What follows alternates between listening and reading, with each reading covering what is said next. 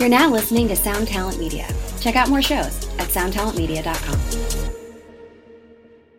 Another day is here, and you're ready for it. What to wear? Check. Breakfast, lunch, and dinner? Check. Planning for what's next and how to save for it? That's where Bank of America can help. For your financial to dos, Bank of America has experts ready to help get you closer to your goals.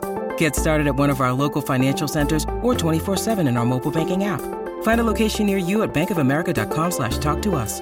What would you like the power to do? Mobile banking requires downloading the app and is only available for select devices. Message and data rates may apply. Bank of America and a member FDIC.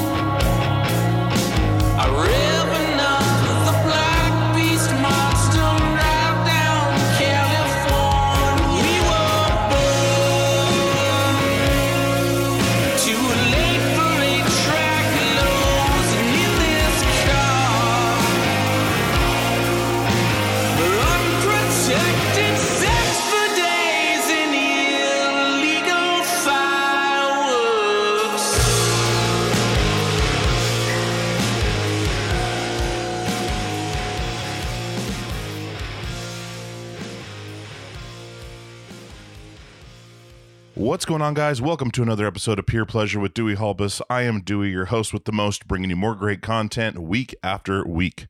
This week has been a long time coming, almost six years of trying to get this man on the podcast. We've finally done it. My good friend David Marion, the lead singer for Fear Before the March of Flames, and now of Memorydrip, his new band, which is absolutely unreal. Uh, I was so stoked to get this uh, this new record. Like I've been listening to it maybe nonstop, maybe nonstop, uh, and it's incredible. The riffs are incredible. The lyrics are incredibly deep, and and it's just a great, great record. Uh, you guys are really going to enjoy it. Um, they've got a new song, uh, "Good for It." It's out now. You can go follow them on Spotify, on Instagram, all over the socials. Check out this music; it's absolutely incredible.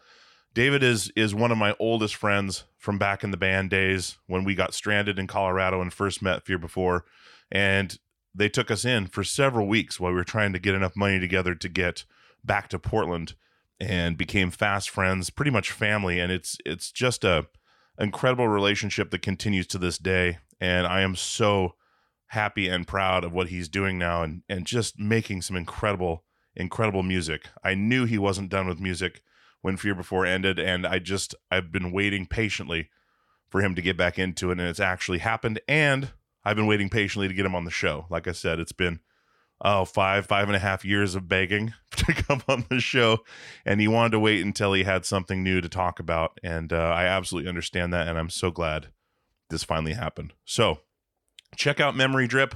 Good for us, the new song, uh, new single go check them out on socials and all that jazz. It, they're absolutely incredible. And we'll get into it on this conversation. You'll learn a lot more about it. Um, so let's get some business out of the way and we'll jump right in. So, uh, peerpleasurepodcast.com is the website.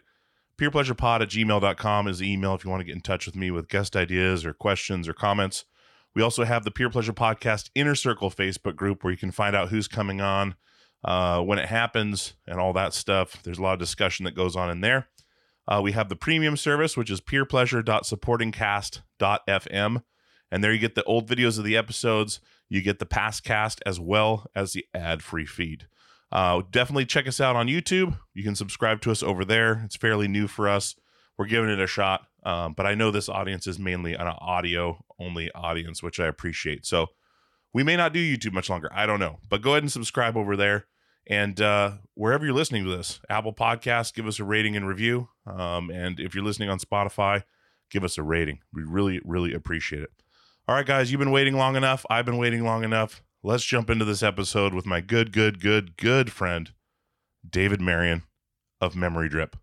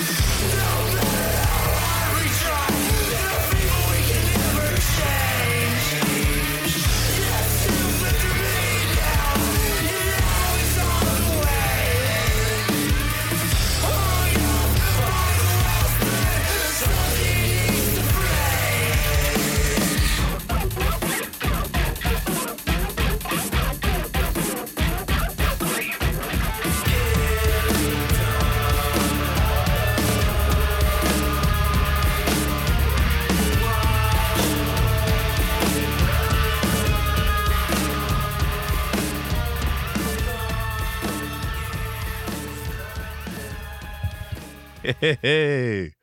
Hey. Recording in progress. This meeting is being recorded. Oh, this meeting is being recorded. Okay, got it. how are you, my friend? I am good. How many years has this taken? How many years have I said no? Uh, maybe four and a half. How long you been doing it? Because I think you, it was supposed to be like the third or fourth interview. Oh, maybe six years. That yeah, I've been doing about six years almost. Yeah, Yeah. it sounds about right. Dude, it's so good to see you. It's good to It's see you It's been a man. long damn time. Yes, it has. Oh, and you've been through quite a bit of shit in the last uh, number of years. Life is Yeah, come uh, at everybody Haven't hard. we all? Haven't Yeah. we all? Yeah, man. Well, I'm stoked to do this. I really am. I've I've been looking forward to this all week because we're in literally a snowpocalypse right now. We just had yesterday was the second snowiest day in Portland history since recorded weather. Wow. and I I got out there and I was like, you know what? I'm gonna I'm gonna try to to drive through this snow. I'm gonna get to this studio and do this damn thing. And I'm here. Well, I didn't mean to put you in You, danger. you didn't. I'm I'm from Alaska, as you remember. it's everyone else I'm worried about on the roads. yeah, yeah. How have you been, man? How how have things been going for you lately? I I know uh, we get in and out of touch, but um, you seem to be in a good place right now.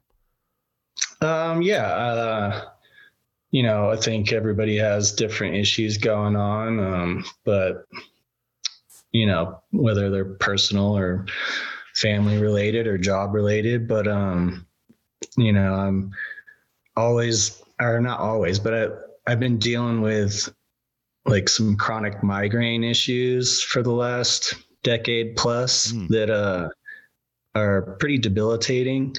Um, and just going through the hoops with losing insurance and getting a new one and just kind of getting the runaround from that end of stuff. But um, personally, with the music stuff, it's, it's something I never thought I'd be doing again. And here we are, like getting ready for a, a release. And by the time this comes out, Yeah. we'll have music out finally. But um, it's a it's definitely a blessing. So you know, there's always good and bad. I think um, the health issues. I I'm just ready for answers. You know, Mhm. but Migraines are a weird thing, man. Like, the my grandma had chronic migraines her whole life, like a couple times a week probably.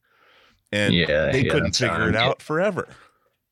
They never did. They never figured it out because there's so many Yeah. things that can cause it, it seems like. Yeah, I had an MRI um, a couple of weeks ago. They say I'm not dying, Mm. so That's good. Just feel like it. Yeah. Dude. That's good news. The Yeah, yeah. the uh I wonder this takes me back through all the history of of watching you on stage as to where these migraines may have come from. Perhaps it was Right. getting your face ripped open uh and or the millions of times getting hit in the head or falling or my god man. Those are some brutal days.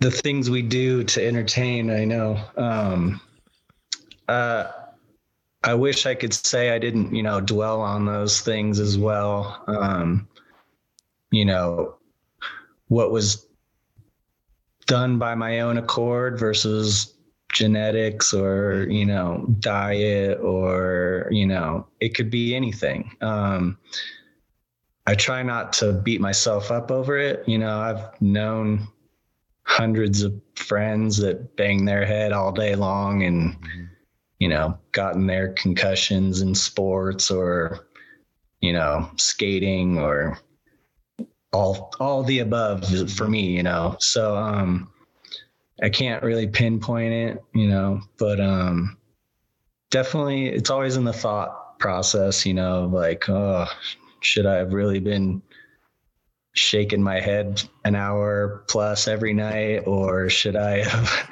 you know thought about things differently? It's all hindsight you know so i don't think i would be able to do it differently.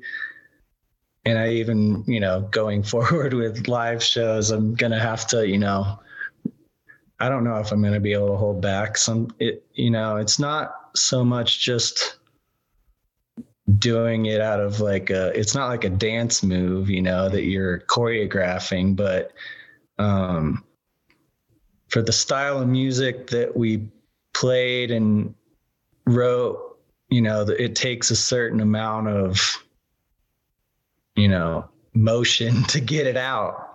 Um it's not something that you can do sitting in on a couch you know doing vocals. I i it took my whole body to do it in the studio, let alone, you know, on stage. So Yeah. it's uh comes comes with the territory, I guess.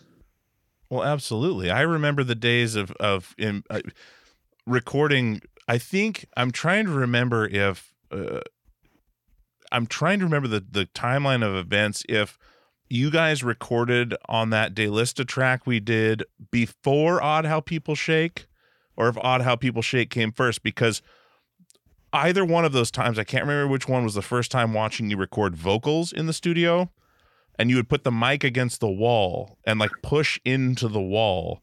It was like Yeah, something like I've never seen. the mic. Yes, like you were just like forcing yourself, like you were trying to break through the wall.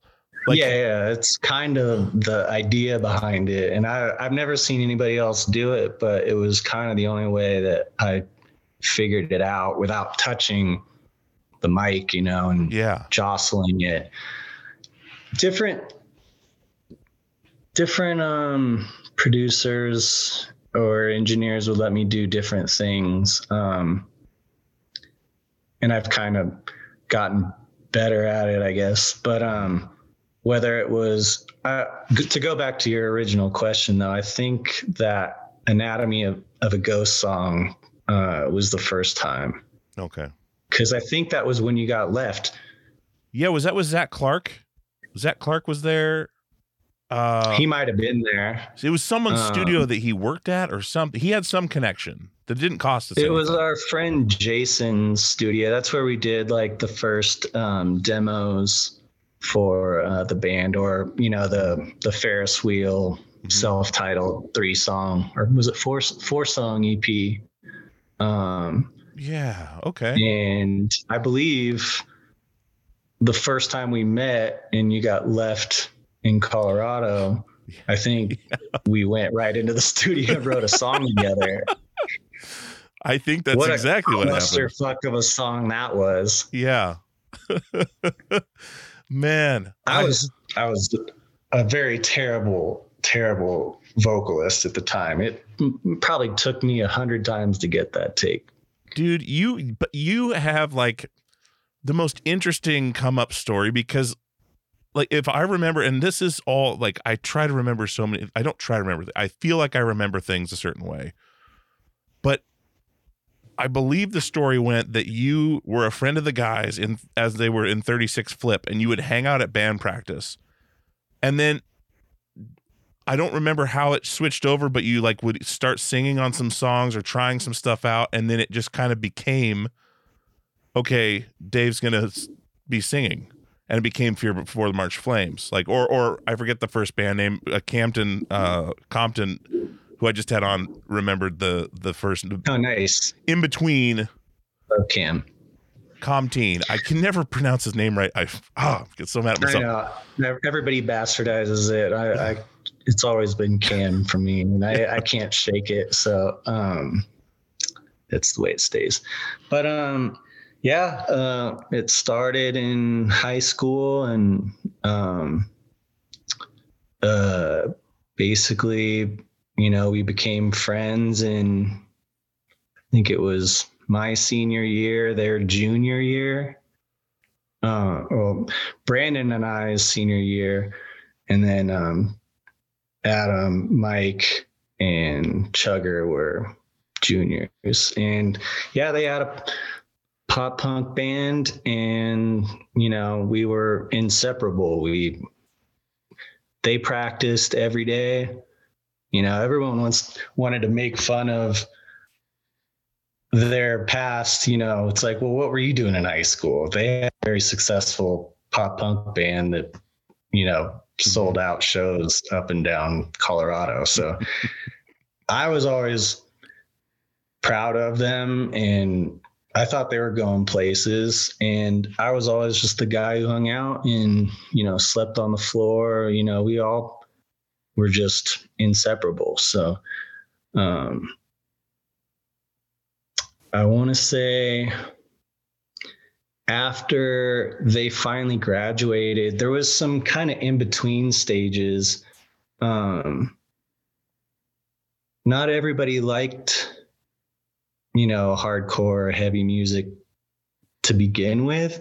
And, you know, over the course of a year, year and a half, we all sharing music the way we all did growing up um, those influences started to change.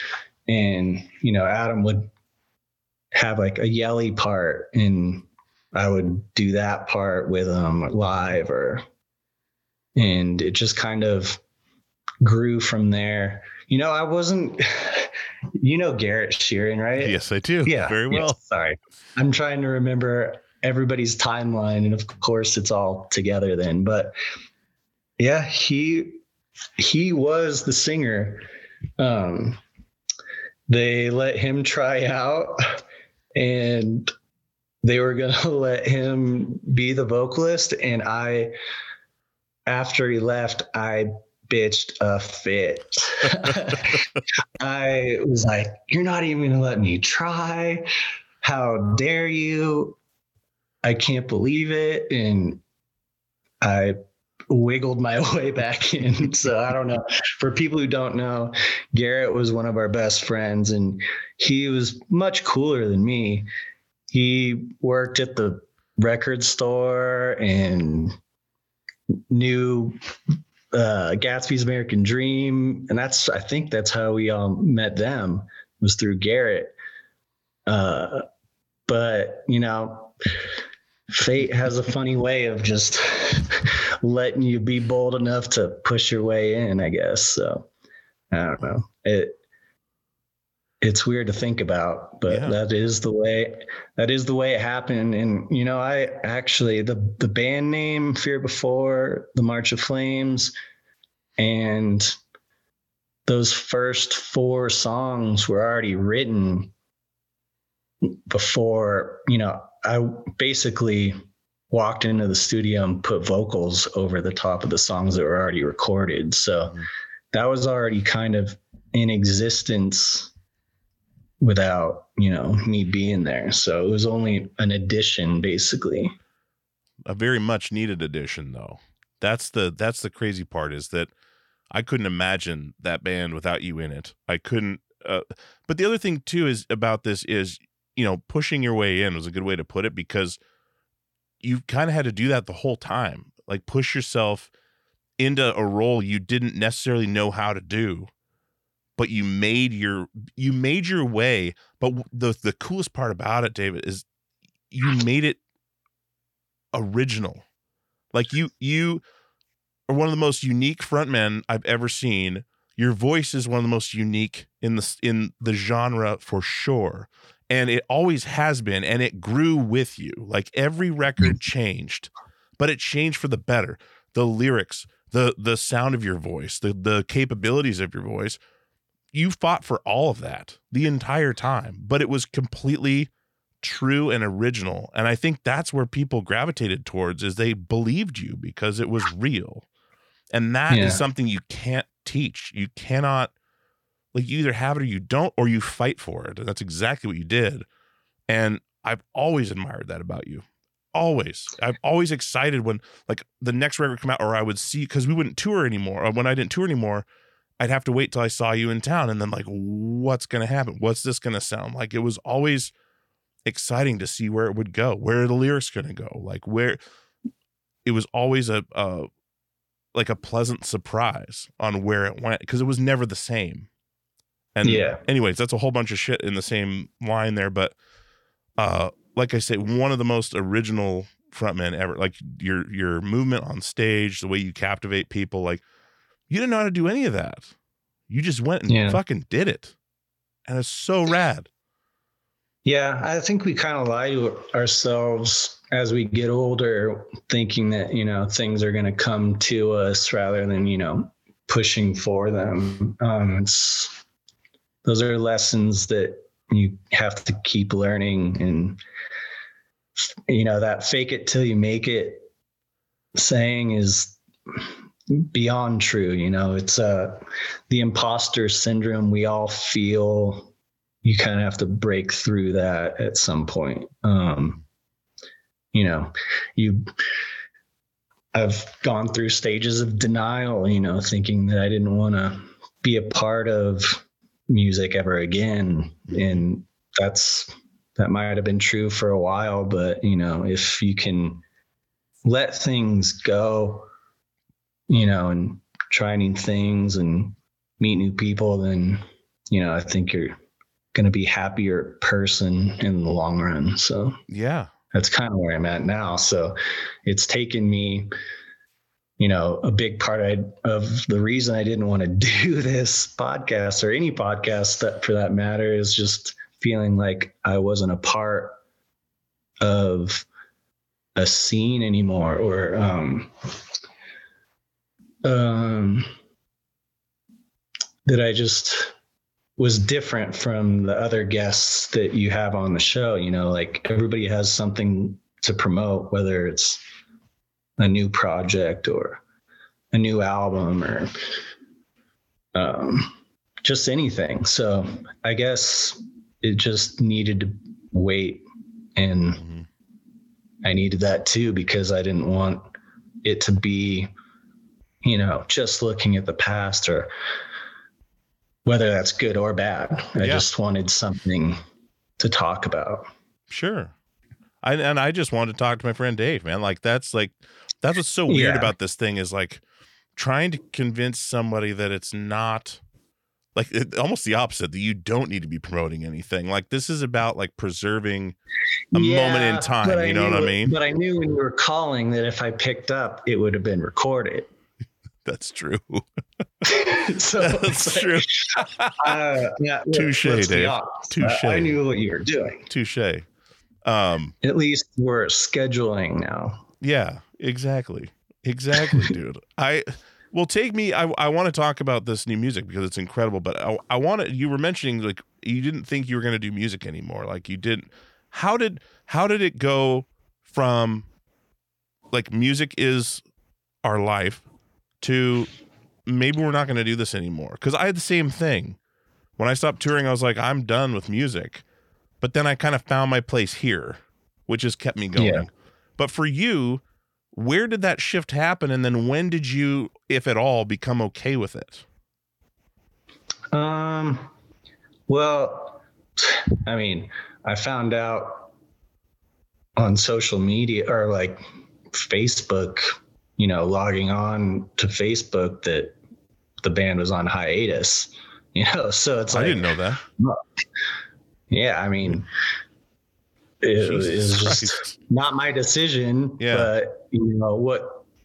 Something that is you know a huge part of the core of your like personality is you know gone in an instant, and it's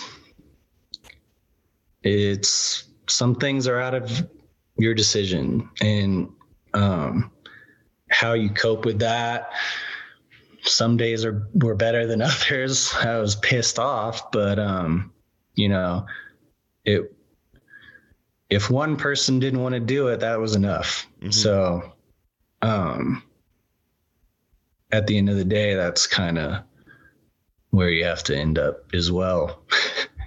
it's a, it's a not uh sustainable if you can't accept the truth.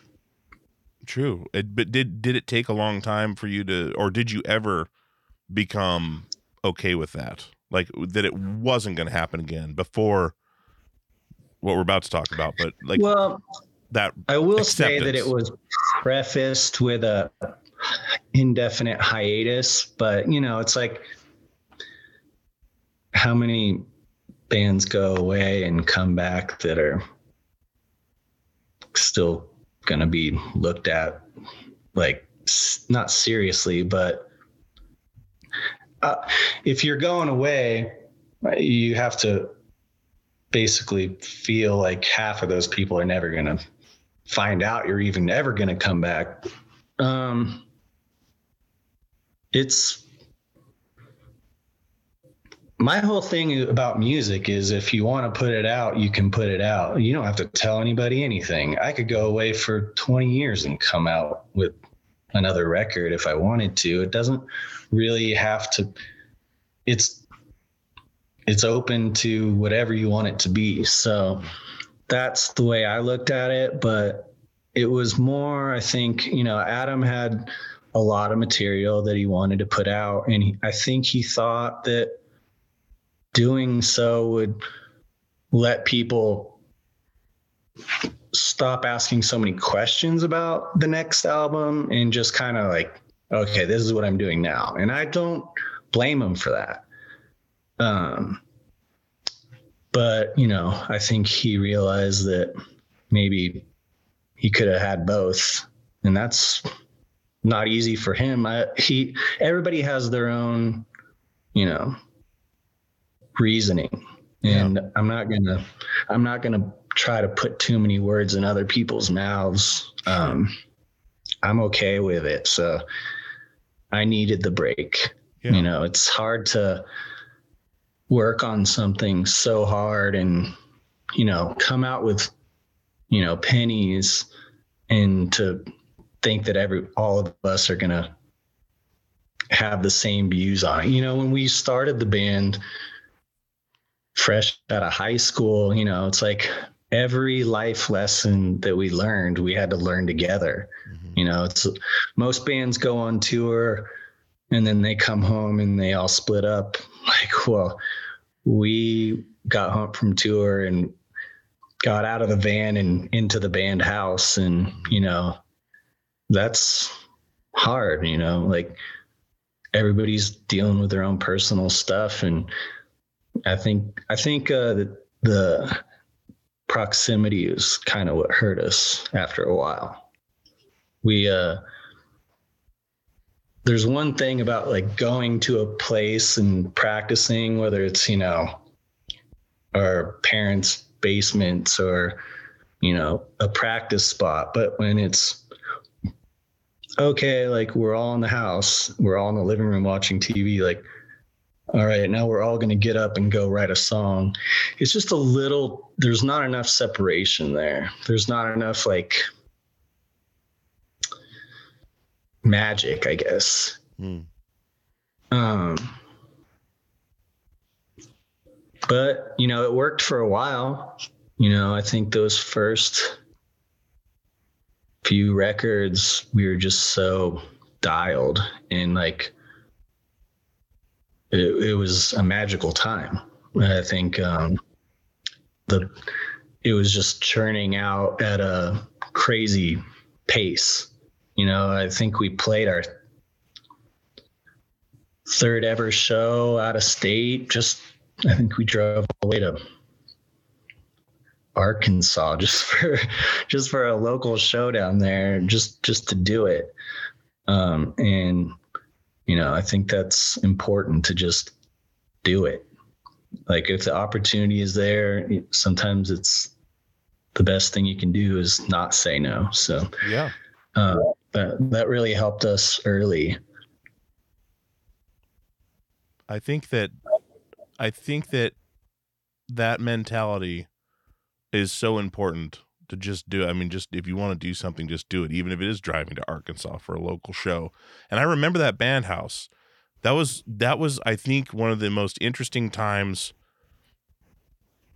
in the touring days when I was still in it with you guys touring, where we came to the band house. Adam was demoing for Always Open Mouth, I believe. Uh, but one of the coolest things was because we, uh, this is going to sound really weird. so when we got stuck in Colorado, like we shuffled around from house to house to house, but I don't think we ever went to your house to stay. So I never saw your like home base ever until that band house.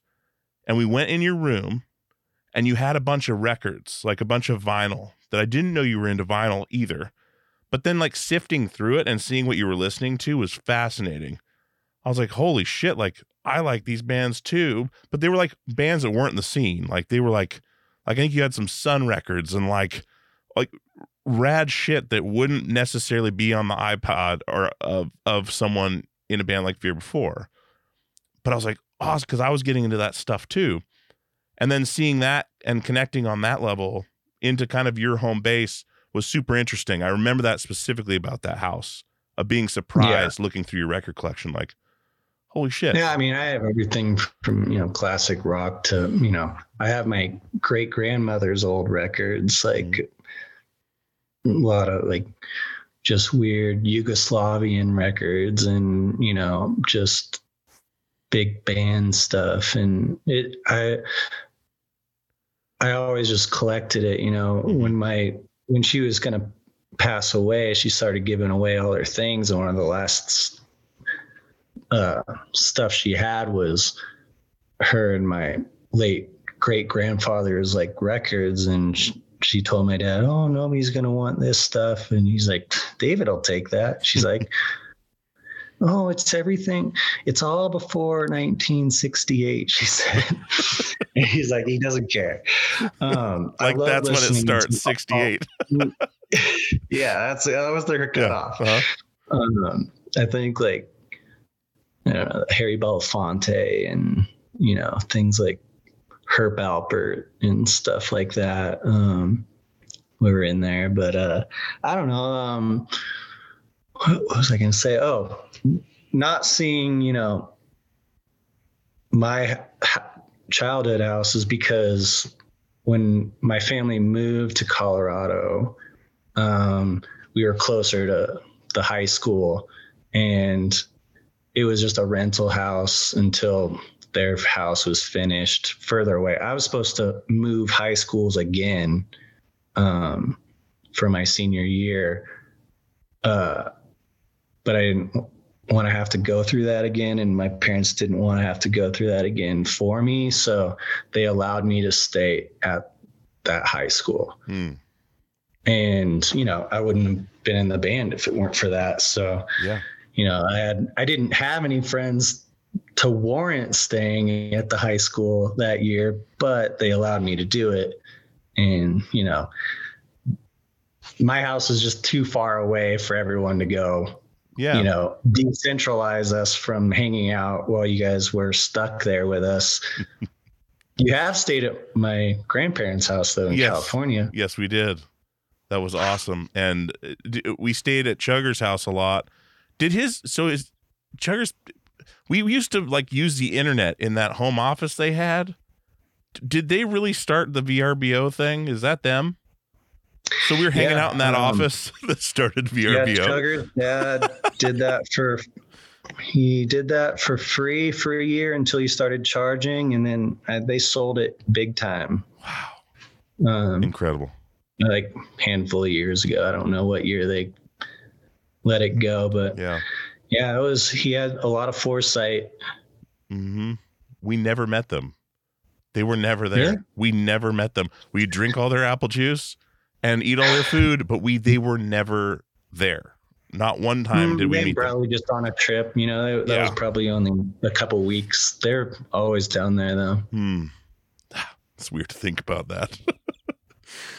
well, speaking of of like just doing it and and tell me how uh Memorydrip came to be because that's why we're talking now because you sent me i'm tr- maybe who told someone mentioned it to me that it was possibly happening or something i remember it before this um and then you you had marshall send me the Was it record Marshall. it might have been Marshall. It might have been Dan. It may have been because Dan and I were talking every day. So like, it may have come across in That conversation. I, Dan is great. I mean, Mhm. the the best thing Fear Before ever had were you know people like Dan. You know, he believed in us from so early. Um, that when adversity started happening, it was almost like, no, no, like Dan says we're we're gonna be the best ever. You know, it's like it was almost like things aren't lining up. You know, like we're supposed to be selling this much, um, but it was only because he believed in us so much that you know that rubbed off on rubbed off on us. But um, he has done a lot to this day, and he always keeps in contact when he comes through Colorado. Mhm. I get to see him and his lady and and his son. So it's also it's always good. Um, he's uh he's always letting me know when stuff's happening and sending me little things here and there. So Mhm. it's nice. Love that dude. Me too. He's a wonderful man. Uh, yeah, he's a, a wonderful person. But I, I don't remember if it was him or Marshall. It may have been Marshall because Marshall sent me the other thing he's working on or finished with, and it's also incredible. But then I was like, okay, Marshall and David, like this is gonna be cool. And then he sent it to me after you and I were texting the other day. And I think I was texting you throughout listening to. it. I was sitting here in the studio with headphones on, just eyes closed, just mesmerized by what I was hearing, man. like it was like I was talking about earlier, those records, every record was different. What's gonna what's Dave gonna sound like? What's he gonna do? This was like so far removed from that. I was like, what could this possibly be? And it just Yeah. like overcame me. Like it was just like, what is like this is incredible. Like what you guys have done here is easily the best thing you've ever done. Like it's it's hands down, it's incredible. Your voice, even right now, just you and I talking, like your whole cadence is different. Like in your speech, like you're you you you when I remember speaking to you last face to face, I knew your speech was kind of slower, like your your cadence was slower, not your speech, but you would you would talk in more of like a like a reserved kind of flow that was like but now like you're a whole different person.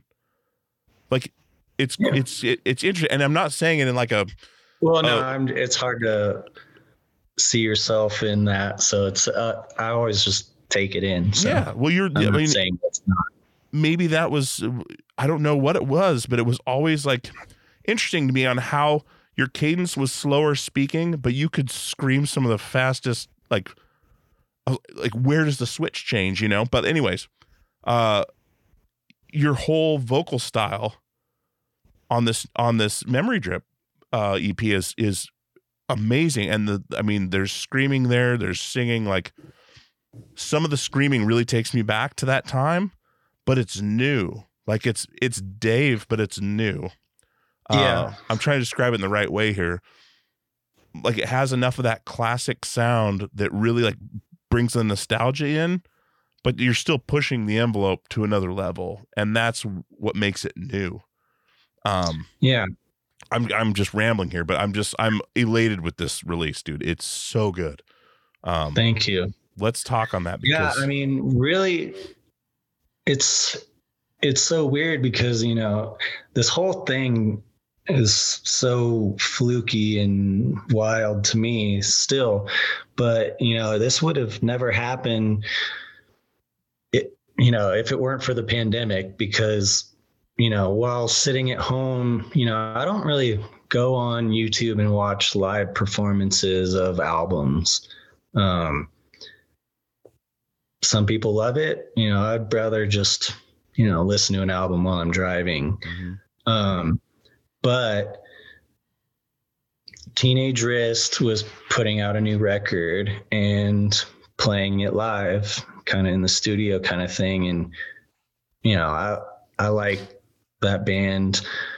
Um, I knew that Marshall was taking over, you know, vocally full time after Cam or Com uh, moved on. Um, but I just was watching it, and when he re- when Marshall reached down to like turn a knob on his pedals, I could see he had a Fear Before tattoo on the inside of his arm, like the dancer logo. And I was just like, what? That's the small world.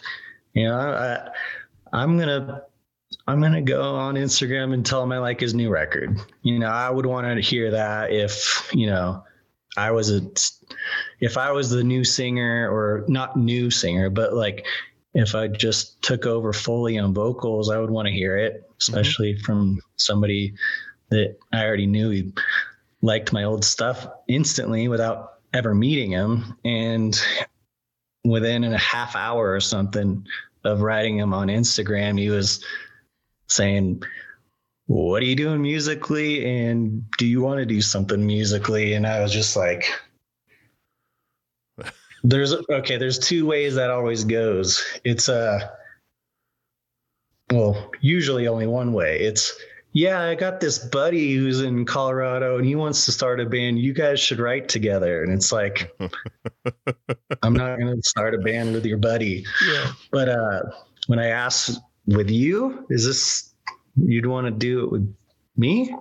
He goes, yeah. I was like, it'd be crazy to say no. So it uh, that's kind of how it started. And he he was um he plays guitar live for 303 um and he decided to come out a day or two early um for their red rock show and uh see if we could do something and yeah we wrote a song that first day together you know based off of a couple part ideas that he had Mhm.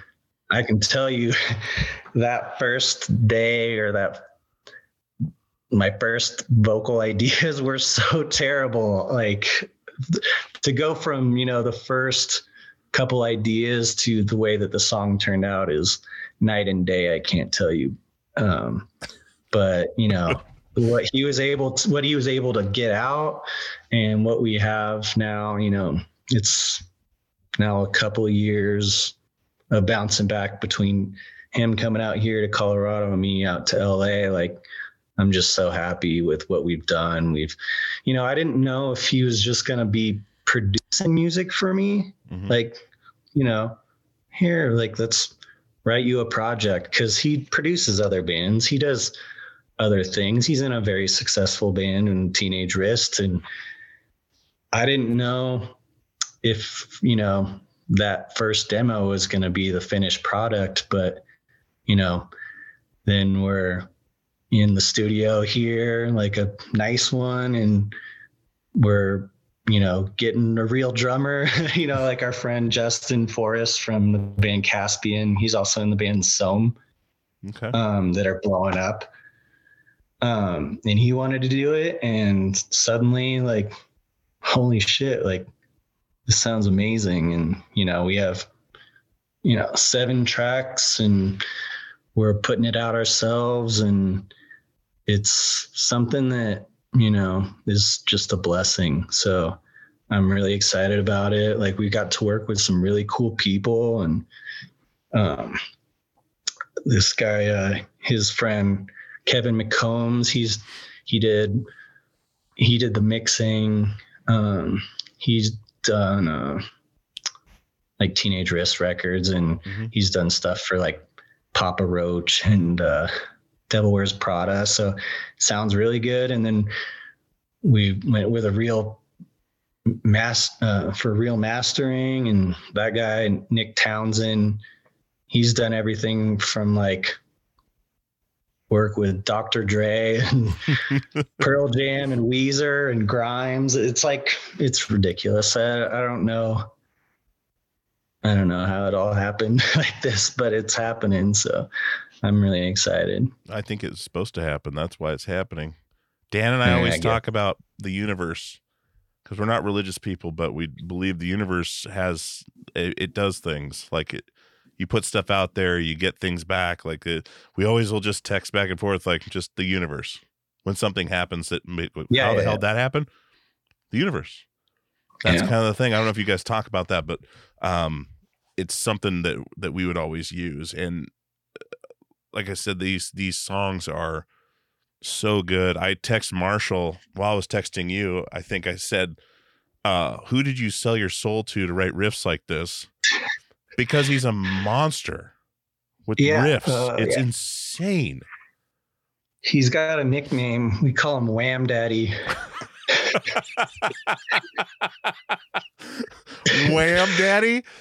Yeah, Oh. yeah. He's I tell you, man, he's he he makes me feel the way like kind of Casey and and Bobby work together in like kind of one person. Mm-hmm. He's he's able to, you know, listen to my idea and not shoot it down and, you know, try to actually he it's so fluid and it's quick and it, it does seem like he's sold a soul to somebody because it's Yeah. just it's effortless um it's not like sitting there with writer's block or like let's look at it tomorrow it's like oh do this and we'll try that and then somehow it it works it's like uh you know that um you probably haven't seen it. It's like this Pink Floyd DVD where they're talking about Syd Barrett, and he was like, you know, twisted in his mind playing this part. Mhm.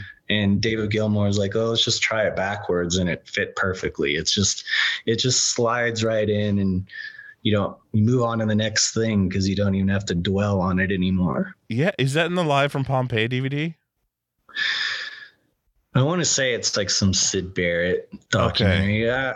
When when uh when we were like when Fear Before was in our most successful or money making era, I would just if I was bored, I'd go to Best Buy and buy a DVD or a CD.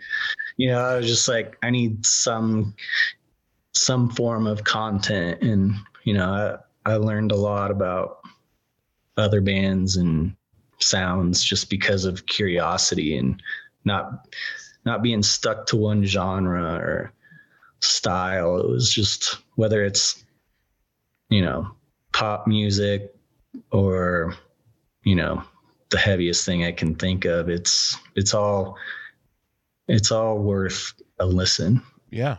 Dude, tell me tell me about like where the lyrics came from on this on this project and and kind of what what was behind those cuz I mean some of the seems like some of the deepest stuff I've heard from you and but also like the vocal ideas like how did those develop? Like did you have music first? Did you send like voice memos to to uh, Marshall? Like talk to me about that because this is a really like like you can feel it on this release. So you can feel the the the power behind it as far as where it's coming from but talk a little bit on that. Yeah. Um, you know, something that I was talking about earlier is, you know, everybody goes through, you know, sea changes and big parts of their lives and it's all on how we deal with them or, you know, learn to learn from them or grow from them. Um, but, you know, for me, after, you know, the band went away, I was freshly married and you know to a to an Australian that I met on tour there and you know learning you know the differences of you know a person and you know and then getting finding out one day that they're having an affair with your best friend and and that's just always gonna you know fuck you up you know like Yeah. whether you're married or not it's uh it's um how you deal with them. And you know i don't think that i dealt with it good. I you know i tried to go to therapy. I tried to ask my ex to go to therapy and you know I think she went once and didn't go back. And i kept going and you know i i made the mistake of trying to you know forgive and Mhm. see if it would work out. And then a year later it happened again. So it's uh Holy shit. yeah. And you just the embarrassment of divorce and you know no outlet at the time. I i went to a dark place for sure. I mean i just the embarrassment um and the shame that i felt for something totally out of my control. But I made it worse by not talking about it because, you know, everyone, even to this day, all my friends are still like friends with her. And I'm not going to tell anybody not to be, but they don't know our story. Whether I wanted that to be true or not, I think I just was felt too much shame. And I think this is now finally, you know, it's eight, ten years later that I'm even like okay with, you know, letting it out and not, you know, worrying what other people think about it because, you know, everybody's got their opinion, right? They're like assholes. Yeah. Everybody's got one. hmm Um, so part, you know, some of that is is definitely a reference in the record, and other things are, you know, boundaries. Um, saying no to some things. I know I said earlier, you sometimes it's just about saying yes, but that can really hurt you in the long run. We know when people are taking advantage of those things when they know you are going to say yes to everything. So there's a little bit of there's always going to be this push and pull and the way we think about things one day are a little bit different the next. And that's a, another like idea even the name Memorydrip for me.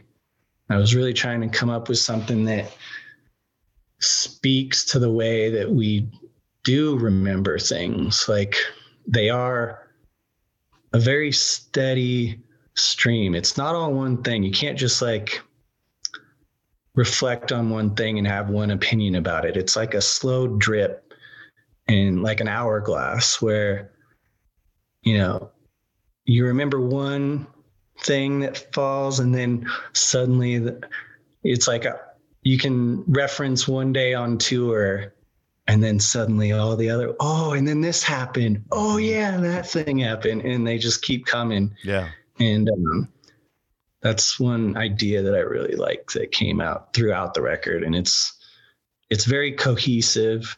It's not a concept record, but it definitely it's life. It's um, it's boundaries. It's growth. It's the past and present, good and bad hmm it's a lot of those things so it, it it's hard to put those things and let go of those ideas if they're not like worded the way you want them it's i think the hardest part for me was after not writing songs for you know 10 years to suddenly like oh shit this is my i better not like I better get it out. Mhm. you know, can't forget that thing.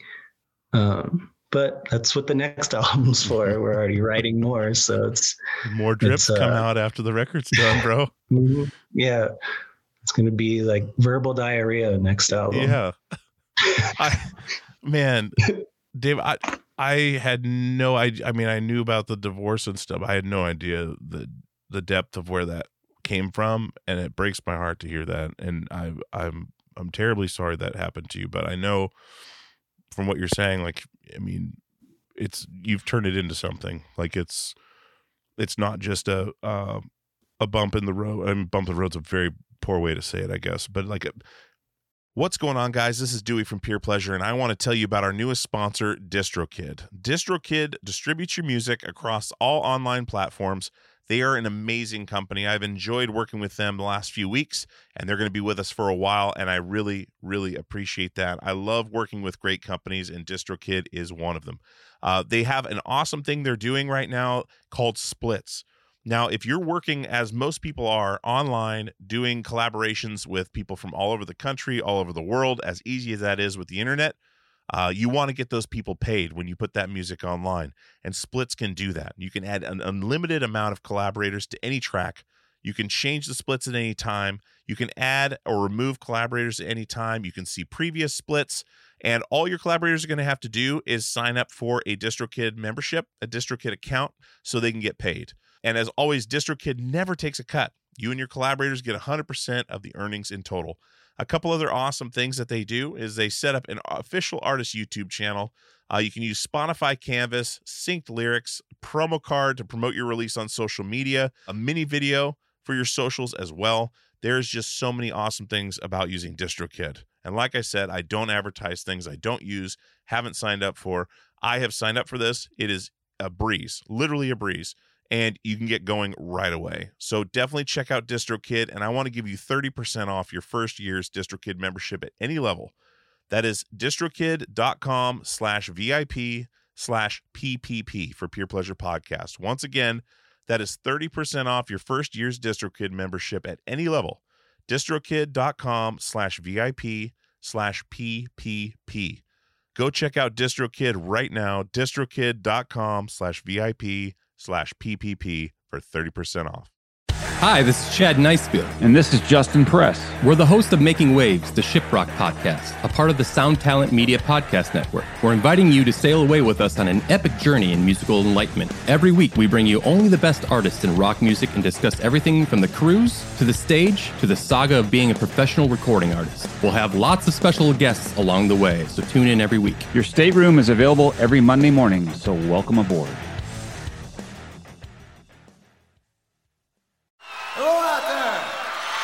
Yes, there, everyone. I'm Hal Schwartz. And I'm Flynn McLean. Together, we host None But the Brave, a podcast dedicated to the music and career of Bruce Springsteen. Bruce and E Street Band are on tour right now for the first time in six years, and we're taking a detailed look at what's happening on stage in our bi weekly episodes. We've also been recently joined by some very exciting guests, including rock journalist Warren Zanes and Steven Hyden, Backstreet's Magazine founder Charles Cross, and Barstool's Kirk Minihane.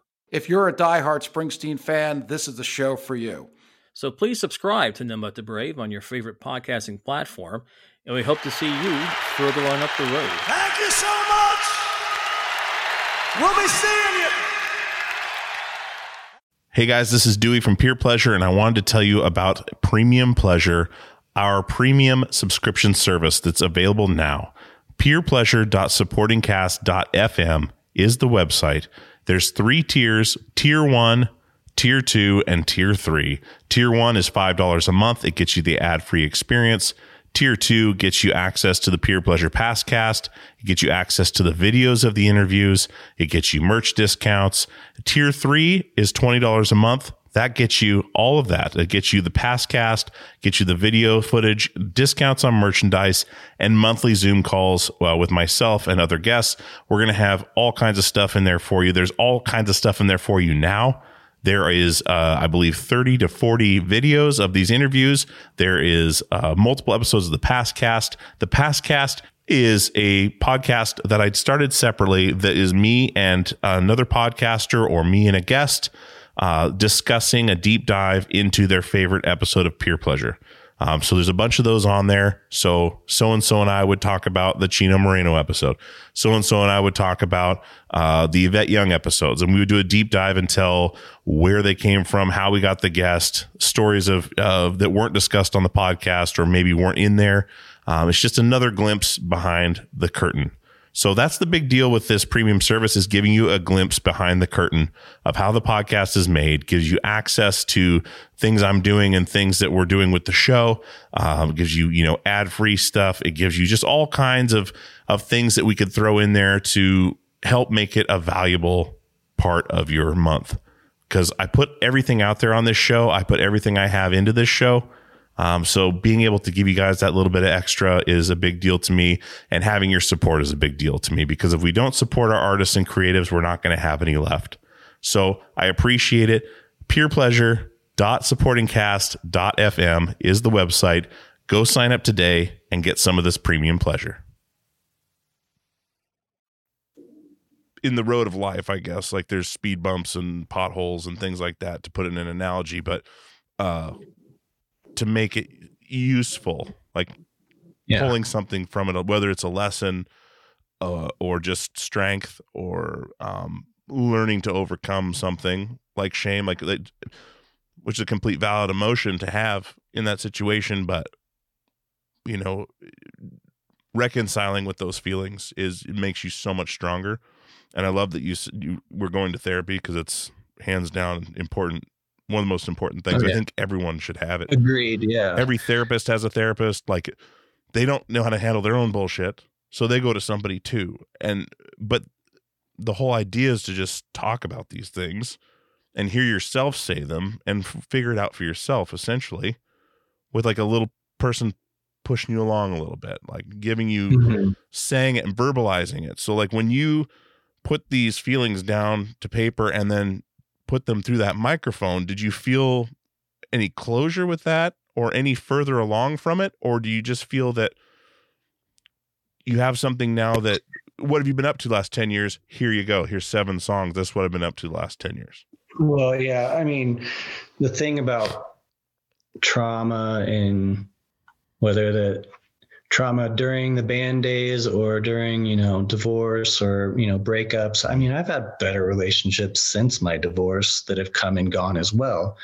Um, it's all about, you know, being open to them and, you know, and that's kind of the hardest thing is letting yourself ex- make new experiences or thinking so for a while i was like well that happened because of this so i can't ever let that happen again.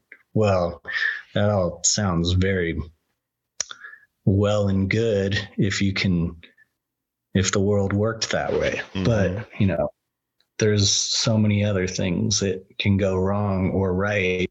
Um, it's less about you know only making it through this perfect maze and you know just kind of experiencing more of the present. And that's uh that's what i'm trying to do more is you know live a little. Yeah. Yeah, and get get out and not be, you know, from just the just the overall vibe of like social media and and the little pieces here and there it seems like you may became kind of reclusive after that whole time. Um, oh yeah you know just looking at it from the outside is the vibe i got from things. And i've just always you're always on my mind because like you know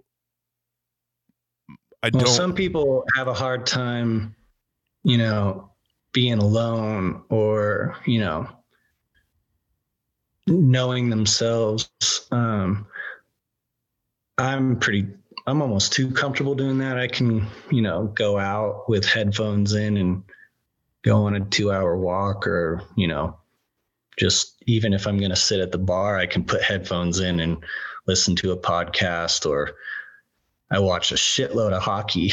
Um, but uh i don't know. I, I do i do have to push myself to to get out and meet new people and not be that guy. I'll be 40 by the time this comes out. Um, and I don't want to be that guy, you know, that sad, lonely guy. I'm not right now, but I could be. Um, can't we all? But uh, it's it's you know I'm always learning. Um, but you know it's not always about just being lonely or with somebody. It's there's boundaries and um,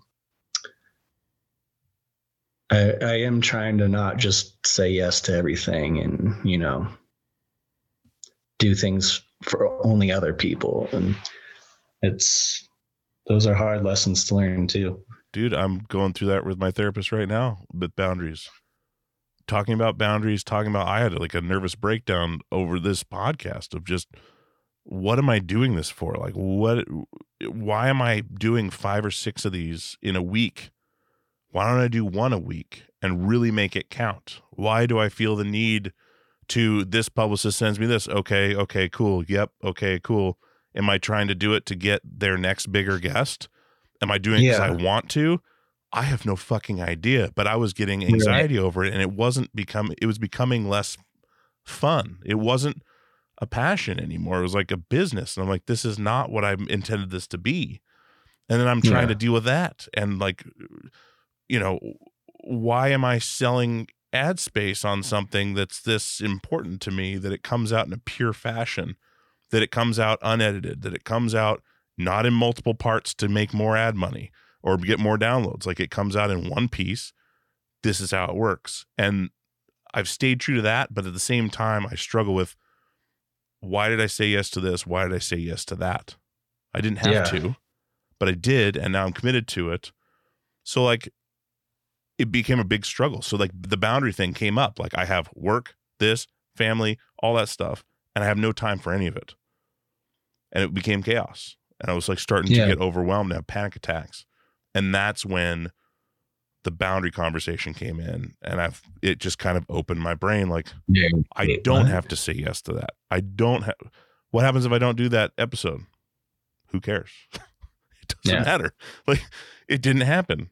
The same reason you could do any of these. If it's bad, it won't come out.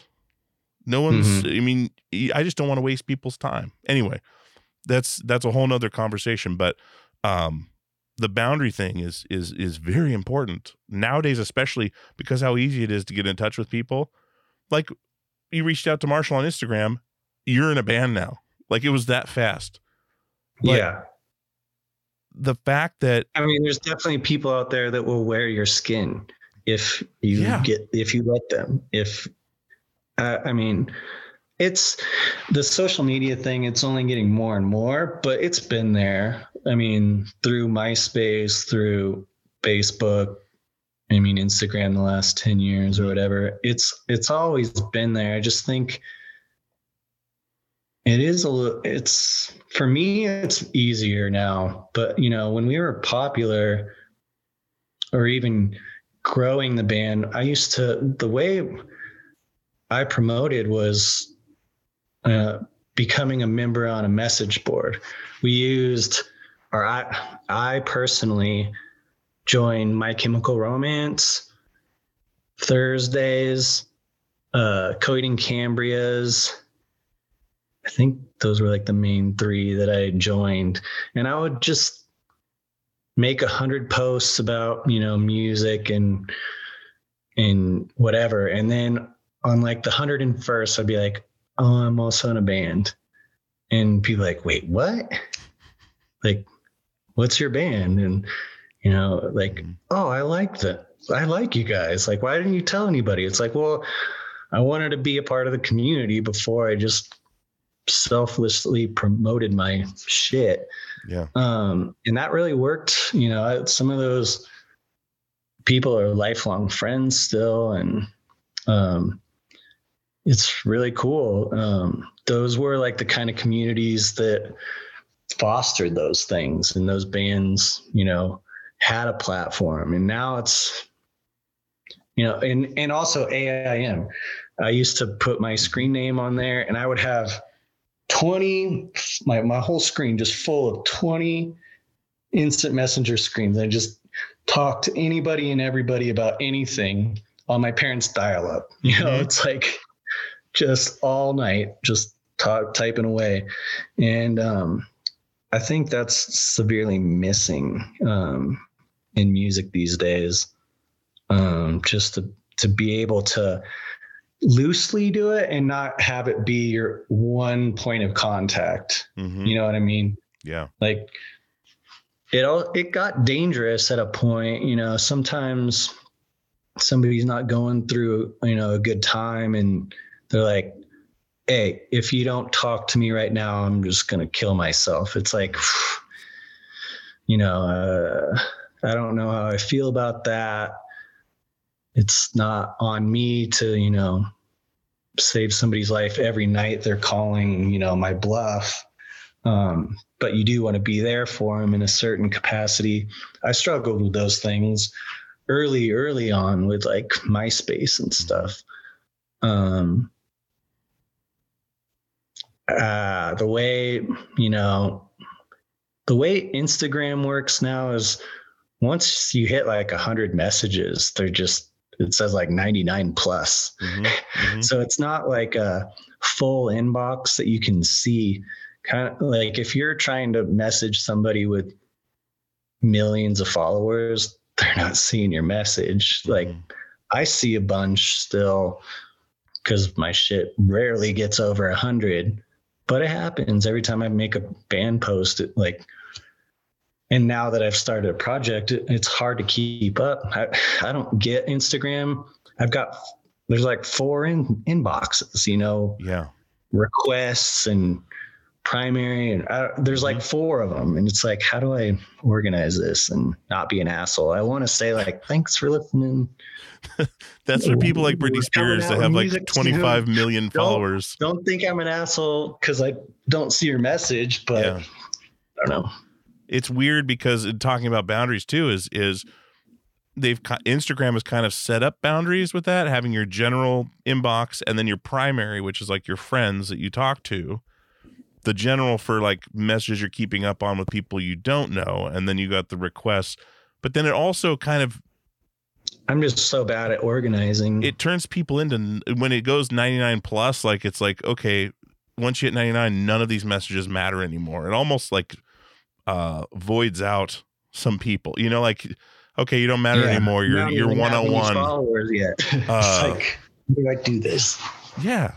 Dude real quick before i forget this because i'm and of course this is gonna tie together but when you were talking about uh Memorydrip being the you know those drops coming down the the the things tackling on to other things and and and oh we were playing the penny arcade in rochester or whatever and then this happened and then this happened you know later one thing that really fucked me up as far as like uh philosophically i guess is is i don't remember where i heard it but when you remember something you don't remember it you remember the last time you remembered it. That yeah you're only fucks with me. the last yeah. That's how things change and that's how things like start that's why when i say i remember these things like your room at the band house like maybe that didn't happen. I'm pretty sure it did it did. but it did maybe the details of it are different so maybe Sure. those that ties into that whole drip thing of like cruising in there Though these these random random thoughts or random memories that come back at with no control of your own they just hit you yeah so fascinating. I I love that name and the the artwork you sent me. It's fantastic. yeah Brandon Proff So cool. Brandon is the the best. wizard Dude, me too his like collage work and stuff is so cool and uh that even brought me back. Like it was just like this is great. Like uh Mhm. just a fascinating experience it seems like you've gone through in this this return to music which i'm so happy about david like i i am so stoked that you're doing me something musically because it needs to be out there i mean you've been you're such an influential influential person to so many people through your music and just your voice and the fact that it's back now to where there's like new creations coming from it is so needed i really believe Yeah. that uh, and i'm sure a lot of other people will too um, once they hear this i feel kind of awesome because i've heard it and a lot of other people have because it's so good. I just can't wait for it to come out because then the real conversation can start. You know, when people start absorbing this thing, um, and uh, yeah, and then Gatsby's is back doing shows, and then they're on like Sound Talent Group now, the same uh, the booking agent side of the network the show's on. Okay. So that's awesome. Um, without Bobby, Yeah, which sucks, their- but I so you said that we're gonna let this come out after yeah, we make Yeah. our our music announcement. So yeah, I guess we could put dates on that. But um we're gonna be releasing the first uh song with a video on March 17th. which Um, which song? good for it, the Yes. second track. That's exactly what I was going to ask of- about. Yeah, we went back and forth. It's it's really hard to pick that stuff. I feel fear before the March Flames. I, we messed that up a couple times where we we're like, oh, we're gonna do this one first and then this one second. It's like we should just go with the one you want the most Mhm. first, um, and it makes the most sense. So it's the most dynamic, I think, like for video. hmm Um, but yeah, we're filming that on March 2nd. And then, yeah, it'll, we're playing that Gatsby's reunion show um, April 28th. That'll be our third show ever. Much like Fear Before, third show ever out of town. I just realized. There you go. you can't stay away, man. gotta just do it. There's a drip right there. it. A drip I just happened. so, there it yeah. is. My God. But uh, yeah, I don't know. It's it's happening. yeah. What what kind of are you doing like a treatment for this video or is it just a live video? What's it going to be? It's going to be performance based for sure. Um, I have, you know, an aesthetic with the album cover, Mhm. with, you know, the stage setup that it's going to mirror that. You know, it's, you know, I've got, I bought like $300 worth of fake flowers the other day and, you know, a fog machine and all that fun stuff. So, fake trees, all that. Um, trying to figure out if I can try my hand at mural painting. If I don't get that done, it and it's just gonna look fine without it. But I'm Yeah. always trying to add something, some element. That was a big part of, you know, what I wanted to do in Fear Before as well. And you know, we did many different forms of, you know, lights and concepts and such, and that's not going to stop. Um, I'm the biggest, you know,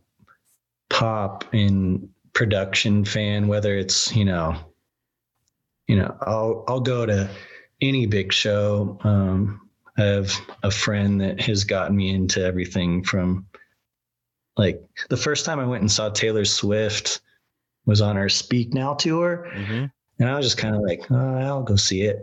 But afterwards, I was like, oh, I'm I'm fucking a fan. This is fun. Yeah. You know, it's like they got a whole fucking setup that comes up out of the stage, or you know, bells that come down, and trapeze artists, you know, hanging from bungee cords, bouncing in, you know, church bells, kind of thing Mm-hmm. and uh, I want to be able to bring that, you know, not that, but um, some production to an indie, independent stage. You know, I, I'm how many millions of bands play for house lights every night? You know, Mhm. how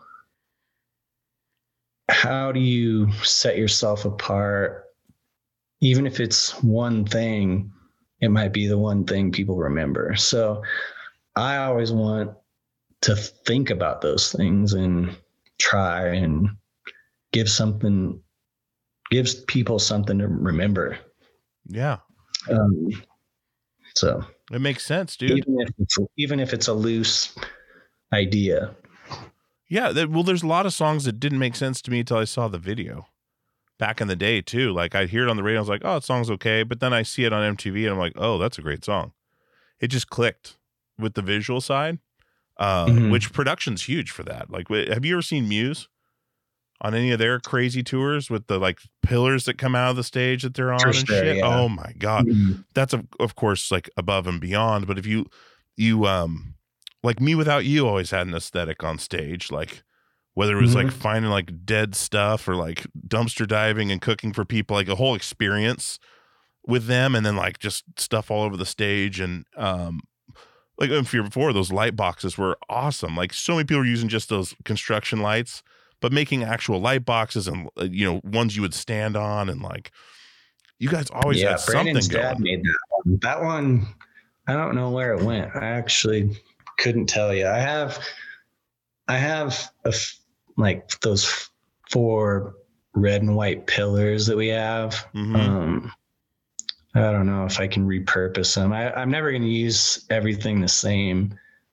Um, it would have to be cut up and figured out. I don't really have enough time for it. I don't think for this video concept, but I'm always looking and like, oh, what can we do that's not gonna be so invasive? You know, some of those light, you know, when we're headlining, we had, you know, a dozen light boxes, you know, and a huge trailer.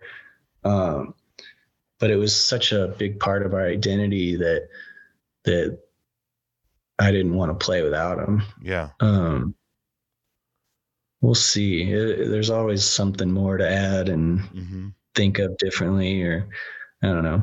Even with technology and lighting, I feel like it's there's got to be more compact ways of doing it. And, Yeah. For sure. and dude i'm i'm as i'm thinking about this as we're talking like i'm super i mean i'm very excited that you're back doing this but the cool thing too is how many new people are going to hear your voice and and fall in love with that and have uh, that have never heard it before. It's gonna be a whole new audience which is also awesome because then they're gonna dig backwards or if, maybe not but the whole new the whole new gathering of of people that are gonna hear this um it, it's gonna be awesome i'm so excited Yeah. And, you know, I'm not even, there's no expectations really. You know, it's, um, I can't expect, you know, everyone to hear it even, you know, or even to know that it's me. Um, unless they're reading, you know, the fine print or see something like this. Um, but you know music is a funny thing you know I, when i'm sure it was similar for you when you decided to make music your life you know when you told your family oh i'm going to do this it's like well that doesn't seem like a that that's not going to work Mhm. well it only takes it really only takes one song um not that that's like what you're going for but anything can happen so it's just about putting it out there and you know your whole life can change with one song um who's to say it can again so Yeah, it's very true. It's very true. Um, I've just, I like I said, I'm over. Oh, like I don't even know the words right. now. I'm just so excited for this because, uh, I, it's still fresh for me too because we just got it a few days ago and and uh, been sitting with it and uh, I'm just stoked for people to hear it. I'm stoked you're back. I'm stoked you're in a uh, a better place and and working through these things that have that have knocked you down and fighting your way back instead of letting them consume you. Um, you know, asking for help, going to therapy, putting these things on paper, putting these things in people's ears. You know, it takes a lot of guts to put that shit out in the world instead of just, you know, talking to your friends about it or talking to your therapist about it, but like putting it on a record and throwing it out into the world takes a lot of bravery to do that. To anything creative. And I'm just glad you're doing anybody it. can, anybody can poo-poo it at Yeah, any moment and that that's, i mean that's nothing new you know you could But probably still search search fear before news or tour news and it would still you'd see a bunch of people calling us the hard f and Uh-huh. van flip van flip before the march of flames Oh, If I had a dollar for every time somebody wished for my death, I'd be a fucking millionaire. are you fucking serious? Oh, My yeah. God. After this, Google it. I'm going to. That's fucking terrible. Wow. Why? Uh, um, what? Like, you're why? if everyone likes something, you're kind of doing something wrong. I think so. yeah. I always looked at it like that. You know, Yeah. If, you're not pissing people off, you're if it right. everyone, if everyone liked Nirvana, it would it wouldn't be Nirvana. You know, like they got a bunch of hate. And they're the, they were the biggest rock band of our time, and mm-hmm. It's not impervious to some awkward kids from Colorado. So. I mean, I knew that we were weird, so I'm not afraid to hear that we're weird or Yeah. I- called names. I remember the Cookie Monster comments from the early days. oh, yeah, that was yeah, always funny. was yeah. like, oh my God. Okay. It's not, Not- Cookie Monster not anymore. Entirely tell you that. tell you that right now. Oh man. Uh God, Dave, I I am so stoked. Um we're getting to do this, man. Like I I really am. Like this I've really been excited to do this and and you know, I never wanted to push you push you into doing this, but I'm really glad uh you wanted to this time because I knew at the time was right it would maybe happen and I was fine with that. I was fine if it never happened, but I I uh Yeah. it really means a lot that you come on and do this and especially with this kind of exciting stuff going on you know um Yeah. i'm glad it got to this point where you had something that you want to talk about and and and put out there and uh, dude people are gonna love this record it's awesome so good Thank but um Thank yeah, you. man, i really really appreciate it and and uh yeah I, you said it's the the gatsby show is the 28th April 28th. Okay. I don't know why I thought it was the 8th. My wife has a marathon on the 8th, and I was like, fuck, I can't go to this thing if it's on the 8th. There's a good chance Yeah, I might be able to make it to this. Sweet. Dude, I'm down It's to get on a plane for this. I mean, people are coming from all over, so Yeah. I'm excited. And Garrett's going to be there. hmm He Richie? does, he works for a company that I use at work, building buildings, a Procore. Uh, Oh, he's like, do you happen shit. to use this program? No, it's for just construction in general. Oh. And uh, I was like, yeah, I use Procore. He's like, yeah, I work on that. Like, what? Okay, then Nice. everything comes full circle. Is he in Austin? I think so because he was talking about wanting to maybe move to Portland. So he was asking how I liked it. And I was like, don't move here. it's going down the tubes big time. Uh, it's getting scary here. But um, yeah, that was the the last time I talked to him. He's like, hey, what do you think of Portland? He Honestly, is, he is in Texas. yeah, he is. Austin, Texas, of all places, where Well, yeah, everyone's that's- moving. That's an island. Yeah. but Man. Well, Dave, dude, thank you so much for doing this, man. And uh yeah, do you know music's coming? Do you know when this is actually going to get released? The the actual record's going to get released? Have you guys decided on that? Like the full thing? Uh, I feel like everything will be out by the time the Gatsby show. I think I think we're gonna do that first. Good for it single and video at, on March seventeenth, and then we'll start releasing like a new song every couple weeks and Perfect. Just so end of April it'll be out before end of April. Yeah. Okay. Yeah. Um, I think we want to have it all out by mid-April. Excellent. Okay, my friend. Well, dude, again, thank you for doing this. It means a lot. It was so nice yeah, to catch up with you. me. And Thanks for letting me say no for six years. dude, you can say no as long as you want. you're my friend, man. I, I'm not going to hold you over the coals for anything. I, I just, I'm, I'm glad you're here, and and uh, I really value your friendship, and I have for a long time. And uh, yeah, means a lot to me. People like you mean a lot to me, and and uh, yeah, carte blanche with me, my friend. You can say no Right on. forever. It's okay. Next one, next one will be more story time, I guess. right on, brother. Well, we'll talk very soon, and uh, yeah, enjoy the rest of your evening. All right, me and Brandon are gonna go see Sunny Day Real Estate and Appleseed Cast right now. Right now, dude. Yeah. Give him a hug for me, please. We'll do. All oh, right, and bud. my uh, yeah, uh, I was gonna say my uh, actually, what was I gonna say? You know, when you have a brain fart. I do. Oh, um, I was gonna say if you see the the Portugal guys, tell them I said hi. I will. I was just working on something for him today. Uh, I'll probably be seeing him shortly.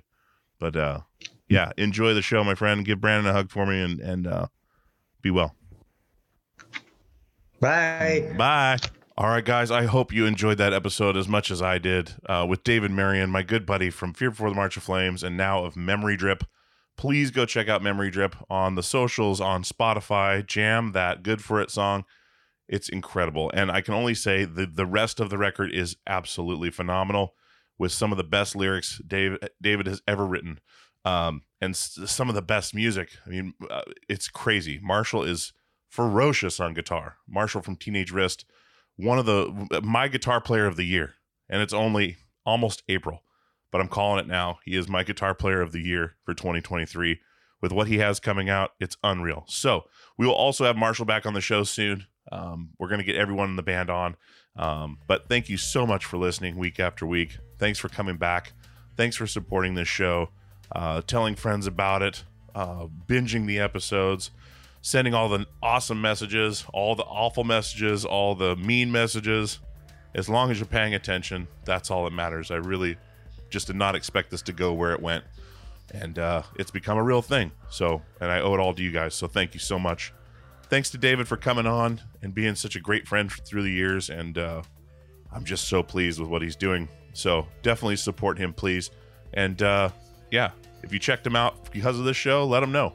Um, I've been I've been talking to him about doing this for a long time, and and I'm really glad that it's finally happened. So I'm gonna get out of here, guys. I got a lot left to do. Uh, I appreciate it. I appreciate it so much. Uh, we got some awesome episodes coming up. No signs of slowing down. So keep your ear to the ground. And as always, we'll see you on the radio.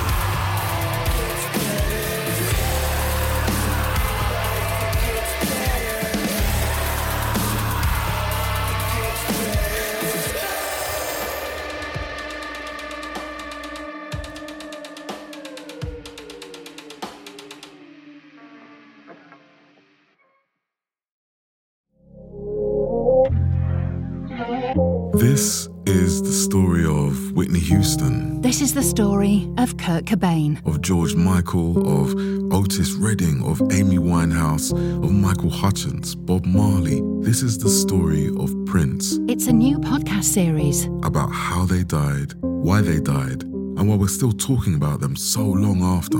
It's like nothing you've ever heard before. It's storytelling. But it's more than that because rock stars, They tell us how we feel. They change our mood, they change the clothes we wear, the people we hang out with. the way we remember things. It's them who give us those ludicrous moments, the ones where you're Jumping around, singing your heart out, feeling understood. And it's those moments we'll help you remember, the ones you're thinking about right now. That feeling That feeling. is coming soon from Crowd Network. Just search for Death of a Rock Star on your podcast app. And subscribe now.